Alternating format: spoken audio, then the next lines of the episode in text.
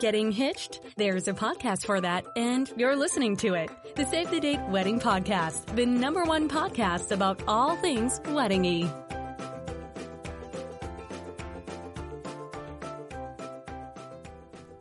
Welcome to the Save the Date Wedding Podcast. I'm Aleisha, your host, your virtual bridesmaid, I have been dubbed. And if you are listening to this when this episode's released, Happy New Year. If not, also Happy New Year. If it's June, well, Happy New Year somewhere in the universe. If you are new to the Save the Date Wedding podcast, a massive welcome. You'll get to know the community. I hope you follow me on Twitter and Instagram. You'll find my links. Just go to savethedatepodcast.com do a follow and get to know me and the wonderful community that's sort of grown in the past year of producing this show. I guarantee if you go back and listen, this is episode 123. So if you go back and have a binge listen, a lot of people write to me and say, I started at episode 46 and now I've gone back and listened to all of them and I've caught up and uh, that really excites me. I do two shows a week. Monday is a themed episode like today. And then Thursday, I take your very special wedding questions. And they don't have to be wedding specific entirely. I get a lot of people writing about family issues, money, trying to figure out if they, uh, well, look, lots of bridesmaid and groomsmen stuff. Very interesting. Some of the moral quandaries we come up with. One of the best questions of last year came from a lovely listener who was having trouble with deciding whether to invite her maid of honour's boyfriend because he was a dickhead, basically. And everyone got involved. We all had a bit of feedback to give her, and in the end, she decided to change her whole wedding and uh, not have a huge bridal party, not have a huge guest list. They downgraded, and that's happening this year. Alicia, thank you so much. You're a wonderful listener and I appreciate it. See, I get involved. If you write me an email, I will guarantee I will write back. And uh, if you wish to remain anonymous, which lots of people do when they're asking personal questions, just say so in your correspondence and I will make up a flashy name for you. I'm very excited about today's show. I just have to say, over the Christmas holidays, over the holiday period, uh, my husband Rich and I got some new toothbrushes, right? And this is, I promise you, this is not, well, it's probably a boring story. But here's the thing, you know, the toothbrushes, I, could we kept going to the dentist, and the dentist kept saying, you gotta get an electric toothbrush, you got an electric toothbrush. And eventually, over Christmas, we ordered some off Amazon, and they've got a timer in them. Can I just say, I don't know if you use an electric toothbrush with a timer. They've really improved since I last used an electric toothbrush. They've got the timer. They say two minutes is the recommended time. Oh my god, two minutes on a toothbrush timer is the longest two minutes of my life. I used to do a lot, well, you know, stand up comedy is my thing. I used to do a lot of five minute open mic nights when I first started, and those five minutes could be the longest five minutes of your life on stage, or they could go really quickly, especially if you were killing it and everyone was loving it and you didn't want to leave. And um, I was trying to think the other day, brushing my teeth using this new toothbrush, about the two minutes, going, oh, Jesus Christ, this is the longest two minutes of my life. Just hurry up. Although my teeth are very shiny and clean now, so thanks dentist, thanks Amazon, whatevs. Alright, should we get on with the show? Uh, yes, just don't even ask your rhetorical questions, Aleisha, just do it. Now, I am very excited about today's episode. It is a much requested topic. And uh, look, it was really inspired, to be honest. I was prompted by lovely listener Hillary. I shared her email a couple of weeks ago in an episode with my husband Rich, who co hosted. And she asked, in amongst her other points that she made in her email, for a special episode that focuses on what she referred to as micro budget weddings. That's under six grand. And she said she'd love to hear a podcast about how to save money and also how to figure out what is important when it comes to planning a wedding on a smaller budget. And now we're going to get to what smaller budget means because I think everyone has different ideas of how much money is appropriate to spend on a wedding, what a lot of money is, and what a lot of money isn't. And uh, it's going to be basically depending on who you are, what you earn, where you're from. It can mean a lot of different things. However, today's episode, I've decided to keep it uh, in the 5,000 US dollar limit area. Now, if you're in Australia, at this current exchange rate, depending on whether things crash when you're listening to this or not, it's about seven grand Australian, 3,300 Great British Pounds, which is possibly, I don't know if it's a lot of money here. It is a lot of money. I live in the UK and, uh, yeah, three grand's a lot of money. Also, here you go, fun facts. In Japan, it's 607,000 yen, or if you're dealing in Indian rupees, 334,361 Indian rupees. I'm suspecting if you're getting married in India, you probably get quite a lot for that amount of money. Don't know, generalizing here. Do you remember on. Uh, this just reminds me of this clip. I have to play it for you. Can I borrow some pillows? What for? Yeah. Well, uh, my Japanese friends are going to stay with me. I thought they all had suites at the plaza. Well, I'm sorry, Jerry. We all don't have checks rolling in like you do. Well, what about all that money from the kimonos I wear?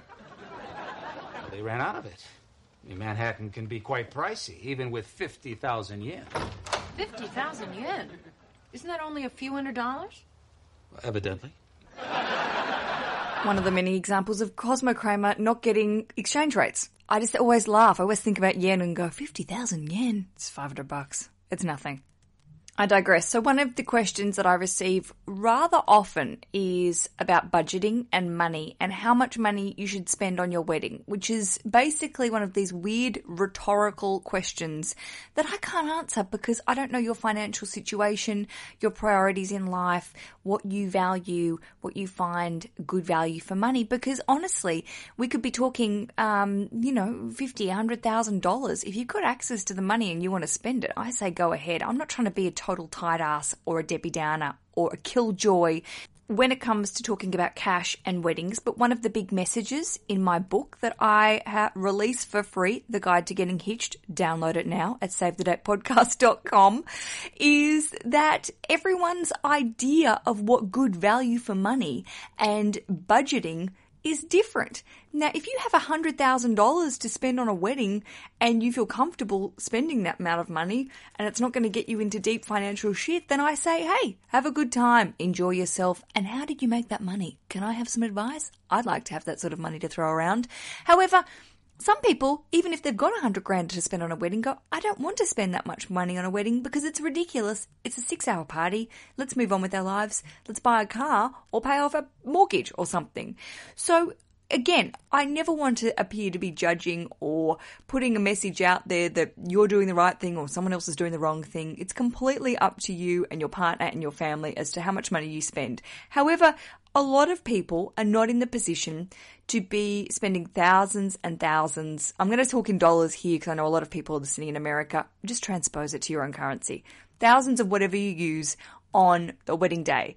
And to be honest, if you want to, if you're wanting to buy a house or go on an amazing honeymoon or just pay your rent, it is often a lot of uh, pressure put on you when you're planning a wedding to be spending thousands of, of dollars on a photographer or a dress or caterers.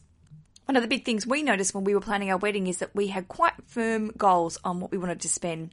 And when you start getting quotes and you realize the initial quotes can be god awful. I'm going to be preparing you if you haven't done this before.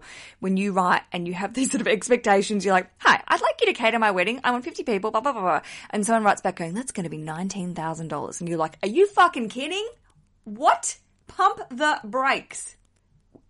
Have, have you, let's just talk again. I want you to cater my wedding. 50 people, not 500.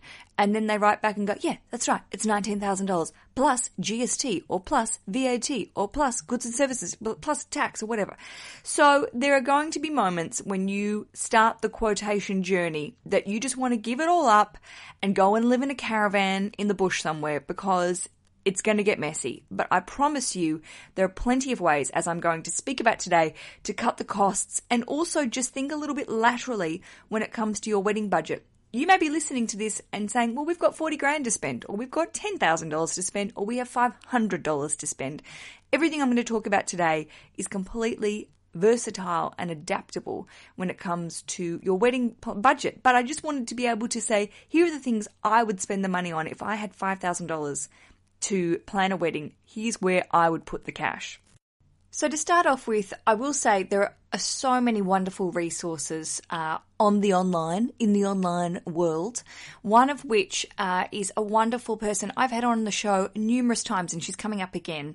It's lovely Jess from the Budget Savvy Bride. If you haven't visited thebudgetsavvybride.com, I would say don't stop listening now. After you, after you listen to this podcast, take a visit to thebudgetsavvybride.com because what she does is uh, her tagline is helping brides create beautiful weddings without breaking the bank.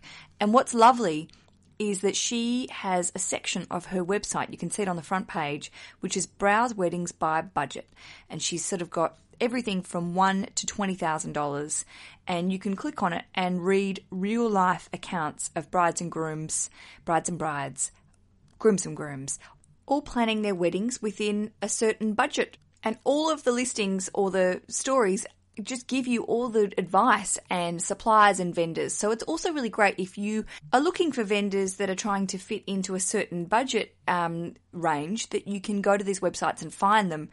This is part of the the great situation that we're in. I interview a lot of wedding bloggers who all started their blogs in sort of 2007, 2008. And that seems to be the magic time when people were getting married and didn't have access to Pinterest all those years ago. Just the Do you remember a time when there was no Pinterest? A lot of people don't. But, you know, when there weren't the resources that we have now, you were so lucky to be getting married in whenever you are, 2016, 17, 18, whenever you're listening to this. It is a great time to be able to have access to fantastic information and resources. I mean, listen to this. You're listening to this podcast absolutely free. I've created 123 episodes so far, all for nothing.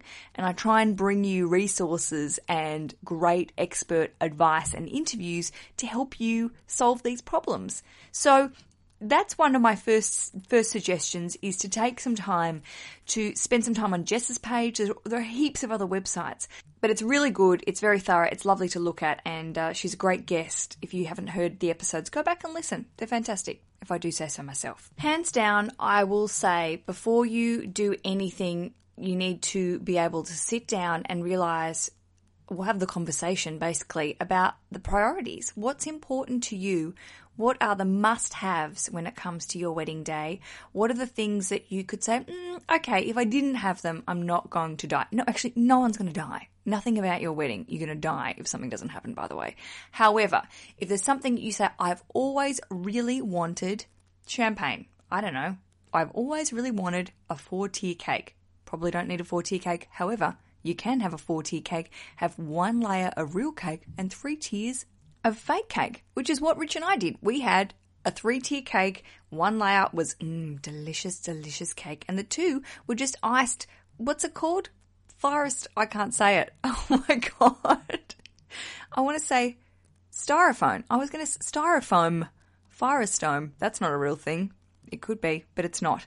There are ways to get around these sort of dream ideas. You just got to think laterally. So, so my first suggestion is to sit down and have a quite open conversation with your partner about what is important to you when it comes to that $5,000 or $10,000. You can adapt to this to be whatever you want.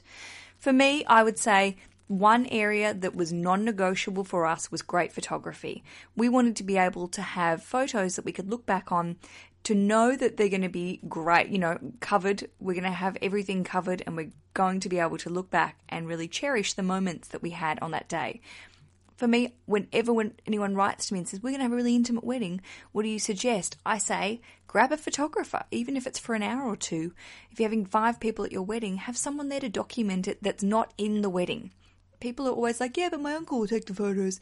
Well, I don't know how good. Maybe your uncle's a professional photographer and that's great. But also, you want your family and friends to be there enjoying the day as well and not having to be on duty. So, one thing I would say is if you are umming and ahhing about professional photography, there are really ways to get around having to spend heaps of money on it, but also being able to allocate a realistic amount of money to make sure you get decent quality photography. You don't want to have photos that are shit, basically. You can't redo this stuff. These are memories that cannot be remade.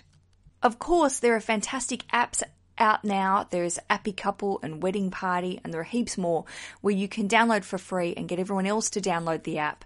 And every photo that they take on their iPhone or Android at your wedding event or wedding related events, they are then uh, they're gathered by the apps and shared with you. So do, if you are getting into this situation of saying, all right, I've only got a photographer for an hour, or we only have someone that can come for a couple of hours or cover this ceremony but not come to the reception, there are ways to get around negotiating with professional photographers for shorter periods of shooting time, then make sure you download one of these amazing apps and get your guests ahead of time to download the apps so that you can gather and hunt all of their photography um, for the day because it's really nice. We captured, we had some amazing photos from our wedding guests that are, you know, some of our favorite photos and they were captured by guests. And, you know, we wouldn't have been able to get them had we not had those apps. Well, that's not a, that's a lie, actually. You can find them, but how often do people go, oh, I've got this great photo, I'm going to send it to you, and then they never send it to you, and you chase them, and then their phone gets deleted, or they drop it in a toilet or something, they haven't backed it up, the photos are gone. So if you are relying on your friends and family for the photographs, and they're taking photos on their devices, which to be honest, I don't know. I've got an iPhone 6 and honestly the photos that the iPhone 6 take are better than our old digital camera that we've still got in a drawer. It's crazy how technology has improved in the last couple of years. So go to the effort, find one of these apps, download, register, get into it, and make sure that you give your guests um, warning ahead of time to download the app because sometimes if you are getting married out of town, people aren't on Wi Fi, they won't have the opportunity to get the app prior to the event, and you don't want people downloading apps at your wedding service. You don't want people having a phone at your wedding service. Unplugged weddings. It's a really big topic. I really feel strongly about it. Everyone pop the phones in your purses, your pockets, your wallets, and live life. Live life. So, three of the biggest major expenses that come to uh, planning a wedding are venues, catering, and then I would say the dress. Some people would say alcohol. That's true. It depends on what your expectations are of booze and your expectations are of clothing. When it comes to venues and getting hitched, a really quick way to save money is to not have a change of location. If you can get married and have a reception and the party in one place, it cuts out a couple of things. It cuts out transport for you and your guests in between areas. It's also cuts out time of having to dick around getting people there and back. And uh, if you can get married, one of the things, if you can get married at a national park or in a public park, and uh, it's a pretty place, you have a backup plan. This is very important. I'm going to go into detail with this as well. Weather is something you cannot control. You can control a lot of things when it comes to weddings, but Mother Nature, she does whatever she wants. So if you are considering, if you're an outdoorsy person, if you're living somewhere that has an amazing park or national park that has a great view, that might have a fantastic picnic area, that you know is a place that you can imagine getting hitched, I would say that's one of the first places that you should consider if you are trying to get married on a budget or if you just want somewhere, somewhere spectacular that perhaps a lot of people don't get married at. I think a lot of people don't consider these sort of public spaces because they think, well, they're not available, that they might cost a lot of money, or that they are, well, uh, to be honest, that they're unable to actually book a specific place and you might have to sort of make it up on the day, which is partially true, but again, let's go over it. If you are looking for an outdoor space, now, of course, as I say, I'm broadcasting from the UK, I'm an Australian, and I know a lot of my listeners are in America, so I try and keep this information quite general for you. But I've been doing a bit of research, and to be honest, a lot of the advice that's given in on the websites that I've been looking at, especially on the Knot, is where I've got a lot of the info for today's this section of today's show. It, it, they're quite the same. National parks seem to cover and follow the same or similar rules in most Western countries. So when you are looking for a national park or outside area to have a wedding service and party, it's important that you contact the national park in particular that you are looking at inquiring about and asking about their rules, especially when it comes to permits.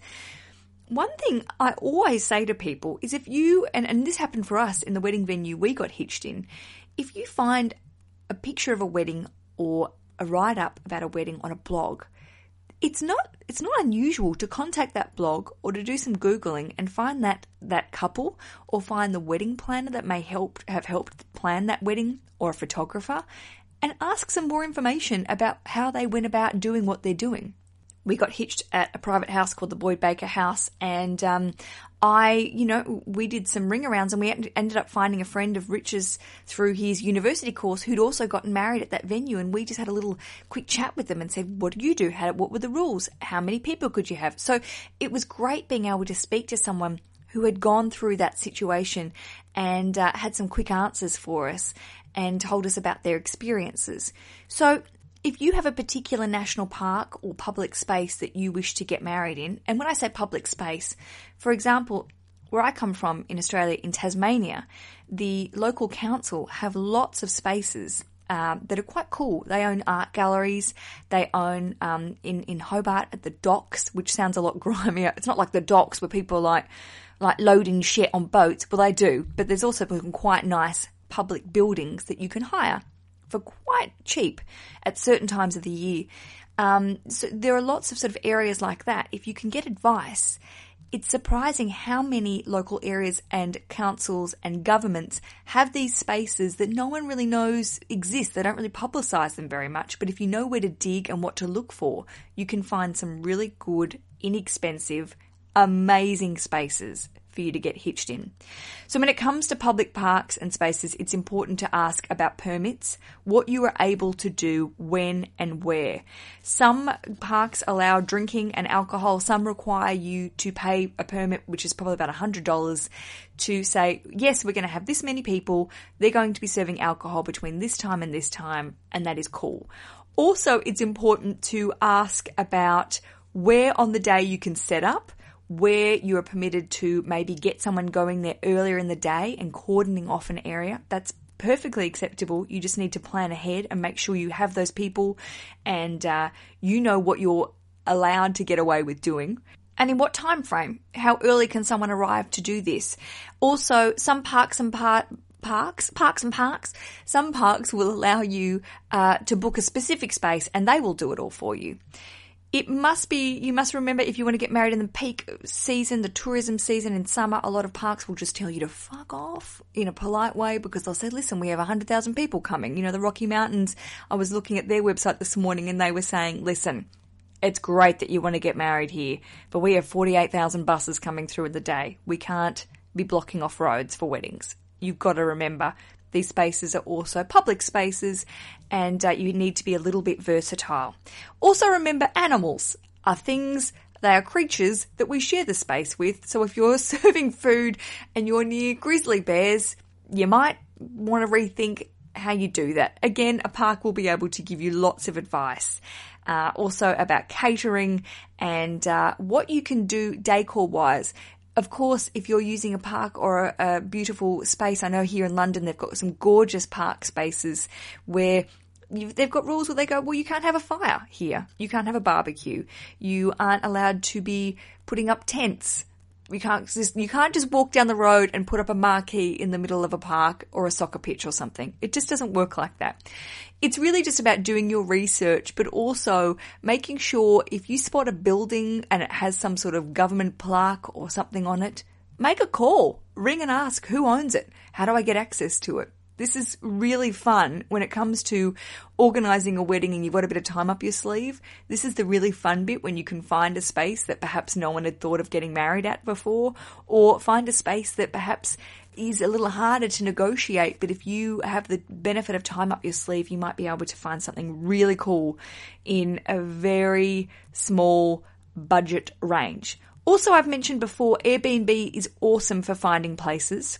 It's important that you are honest and open about what you're planning to do there. You can't just hire someone's house and put on a wedding. Well, you could. You just don't want to be a dick about it and something go wrong and then you ending up having to pay a big bill.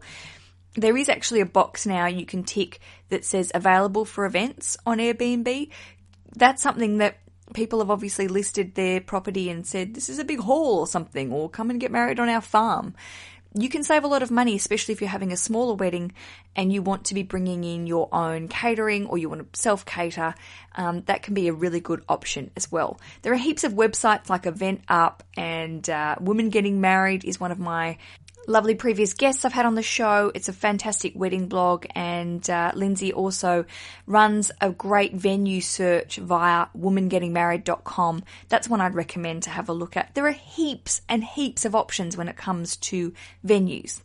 Now, catering again is another big decision to make, and it's also a matter of where you're getting married as to who they will allow to bring in food. So, if you want to do outside catering, but you're at a hotel, just forget it. It's not going to happen if you are getting married at a self catering place and they say everything is up for grabs, then that is great. You can bring in your own caterer, you can cook yourself, you can have people bring a potluck wedding, as they say, bring plates and uh, and and cater it yourself. But you must remember that Cooking for large groups is a lot of work. So I have brides write to me saying, I'm going to self cater the wedding. I'm actually going to cook all the food. And I go, hey, listen, listen to me.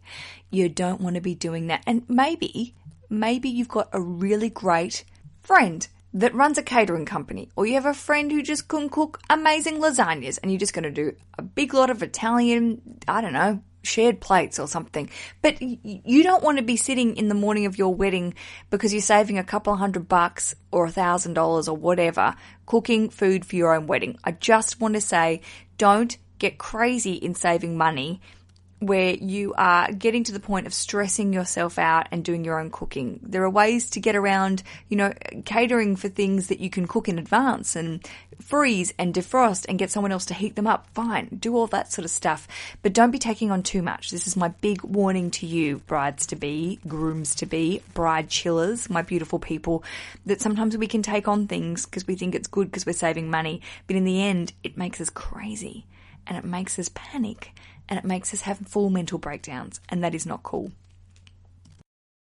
Alcohol is one of those tricky areas that if you are trying to save mega bucks, then as much as I love booze, and that makes me sound like a booze hound, but I love a, I love a glass of champs as much as anyone. But if you're trying to save money, well, cut the alcohol. Make it a cash bar you know, that's a very quick way around saving money. The other thing to do is if you're in a self catering venue that allows you to bring your own alcohol, I would suggest that you really shop around for good wholesale booze prices.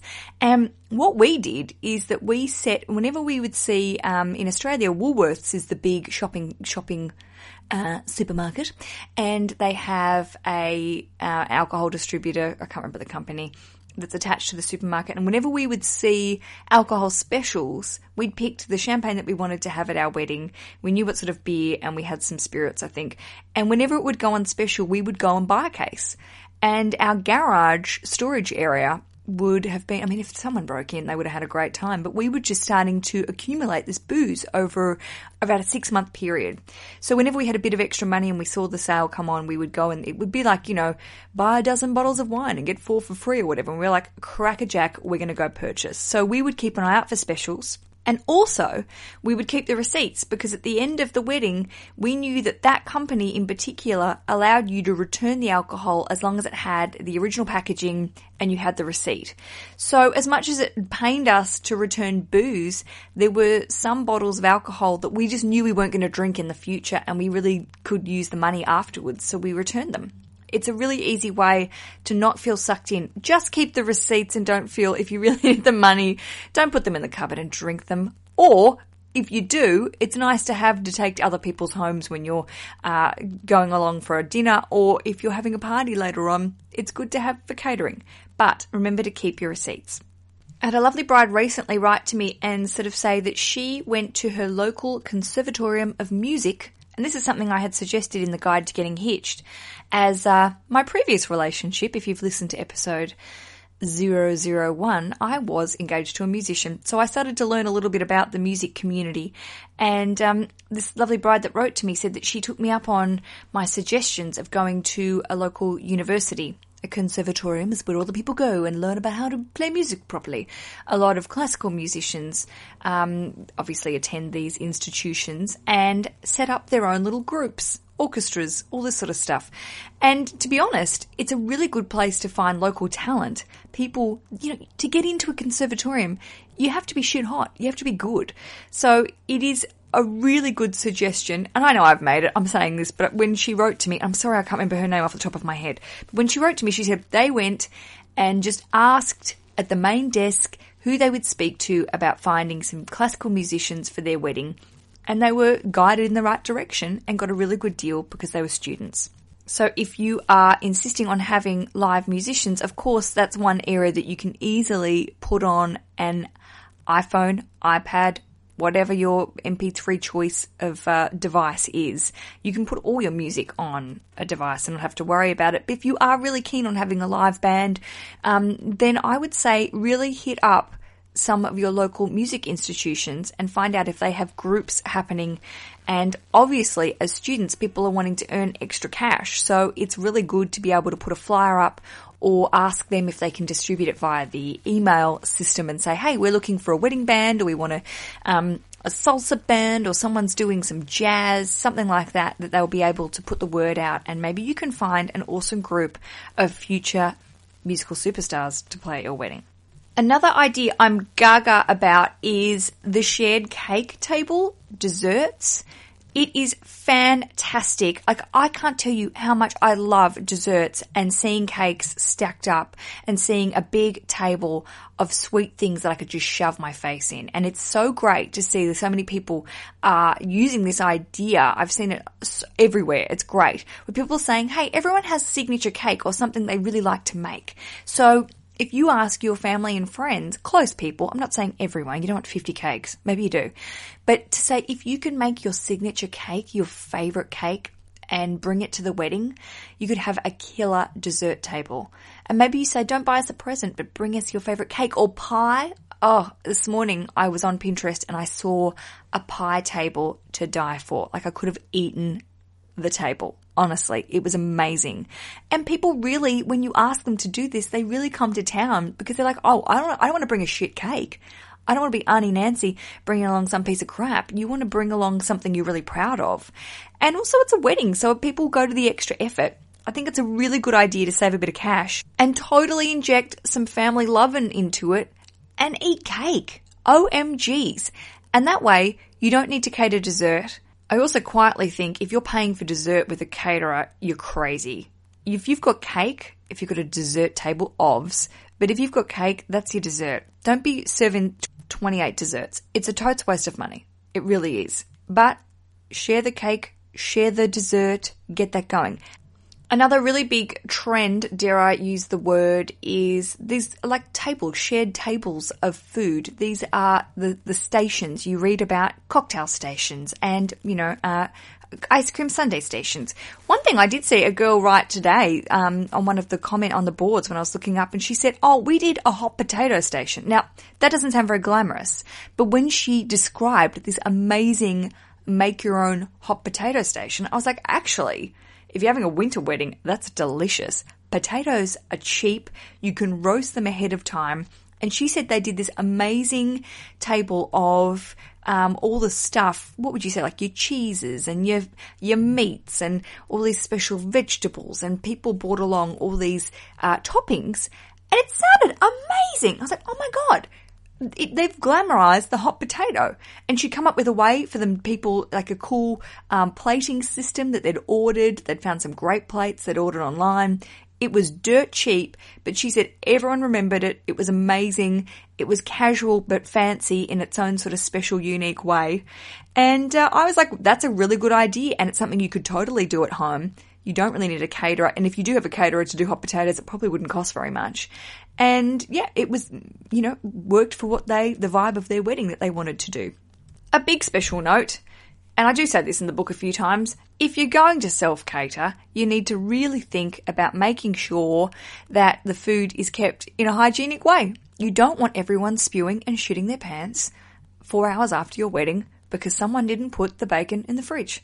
Just saying. You want to be sure that the food is prepared in a hygienic way. And I'm not saying that your mother in law's kitchen's not hygienic, but just make sure things are done properly and looked after because you don't want people to get sick. You really don't, and you don't want to get sued.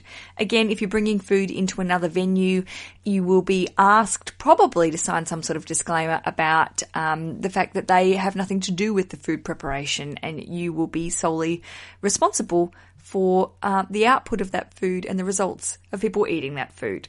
Again, if you are new to the podcast, I very much can say go back and listen, well, to the whole podcast, but there was a particular episode I recorded with a wedding lawyer, Christy Asselin, and she is fantastic.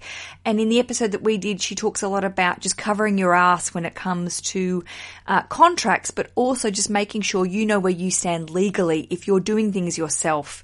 Um, who is covered for what and who you can fall back on if things go wrong. Very important that you think about these situations because people love to sue other people, even unfortunately, if you know them. Oh my giddy aunt, I have got a list of like 20 other things. Maybe I'll do another episode to follow this up. If you've enjoyed it, let me know because this is something that, you know, saving money is not hard. You just got to think laterally. I will say my final two points because I don't want to keep you. Um, the final two points I have to say are when it comes to wedding dresses, I can I, I can say this a hundred times, and I know people listen and go, but I, it's like white noise, like oh I don't want to hear this. Just listen to me for two minutes. There are thousands of other brides out there who are probably looking for the same dress as you or a similar dress. And they wear that dress when they purchase it. They might spend $5,000 or something crazy. And then they wear it. And then they go, oh my gosh, I now owe $5,000 on my credit card. I'm going to sell that dress so some other bride can wear it. There are so many marvelous, marvelous websites, stores that repurpose wedding dresses that only accept goods and consignments that are in top top working condition that are cleaned professionally and that haven't been altered too much. If you aren't looking at these resources and you're on a budget, and even if you're not, you're crazy. I can tell you that you can go along and find this season's wedding dresses on a shelf for a quarter of the cost if you have a dress in mind, a particular dress in mind, if you have, um, you know, if you know the, well, especially if you know the item number or some sort of specific information about that, a lot of the um, wedding dress seconds websites and secondhand websites will give you really crazy search options that you can go in and find really specific details about certain gowns and dresses. And people are just dying to sell them because they've spent all this money. So why wouldn't you go in and purchase it? Especially if they, a lot of the conditions of sale are that they've had the dress professionally cleaned and there's also an escrow service. So if you receive the dress and it's not right, that you can return it.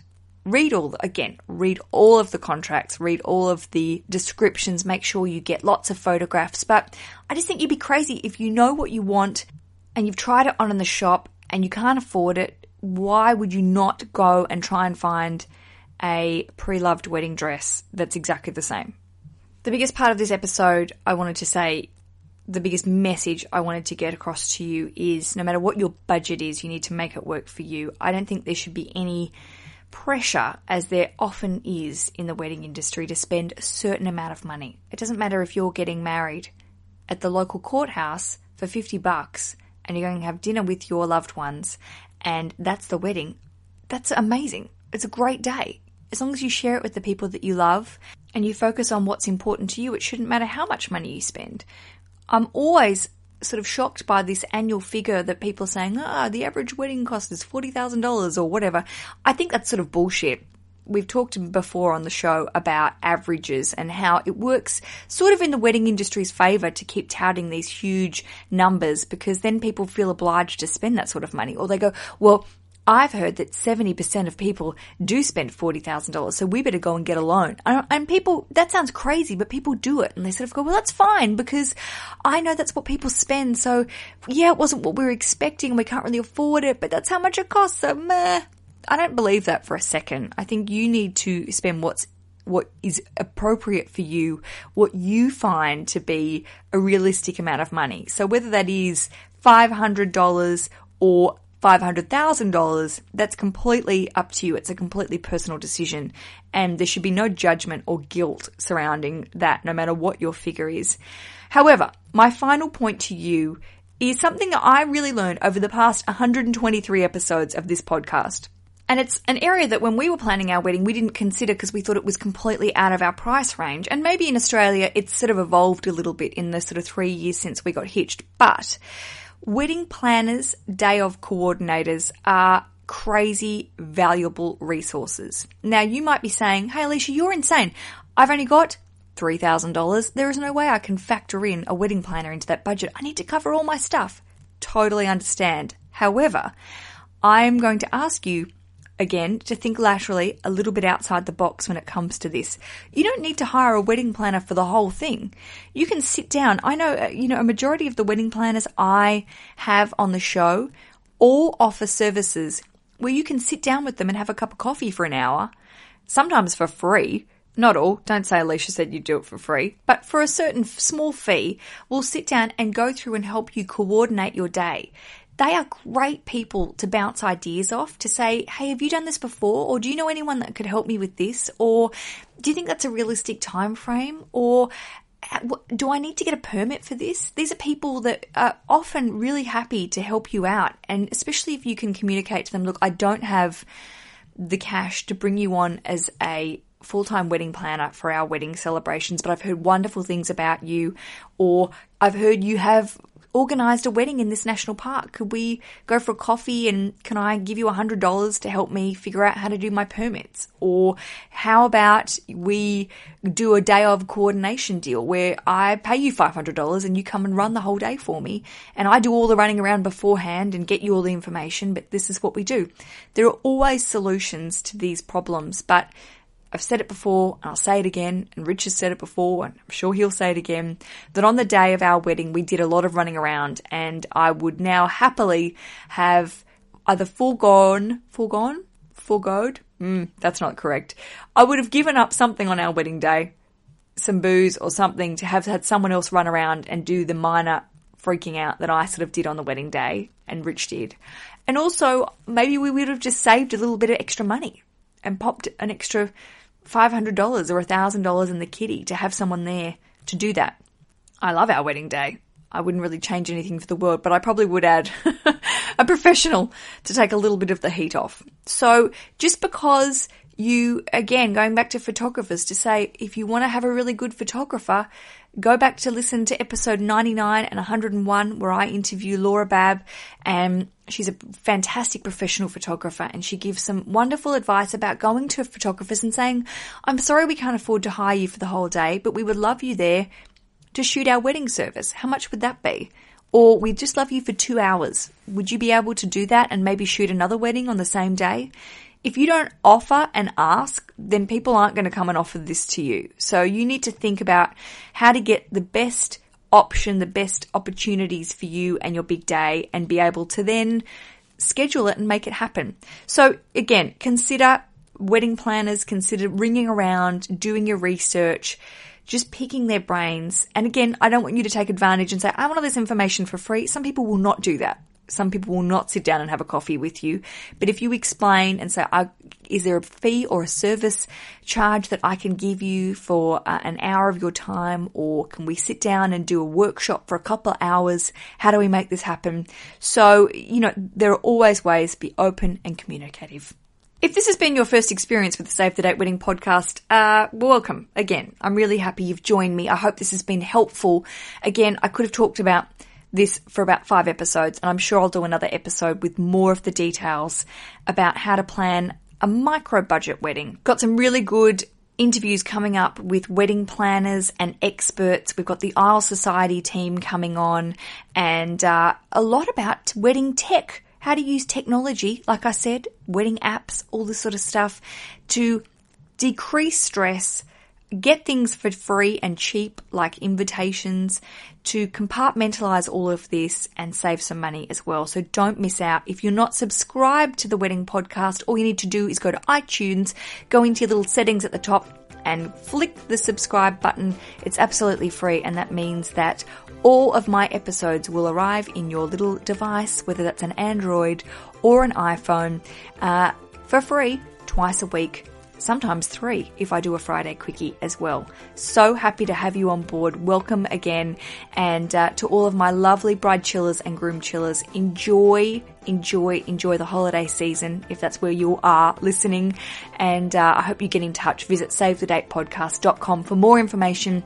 Until Thursday's Q&A episode, I wish you happy days. Save the Date Wedding Podcast. Don't plan your wedding without it.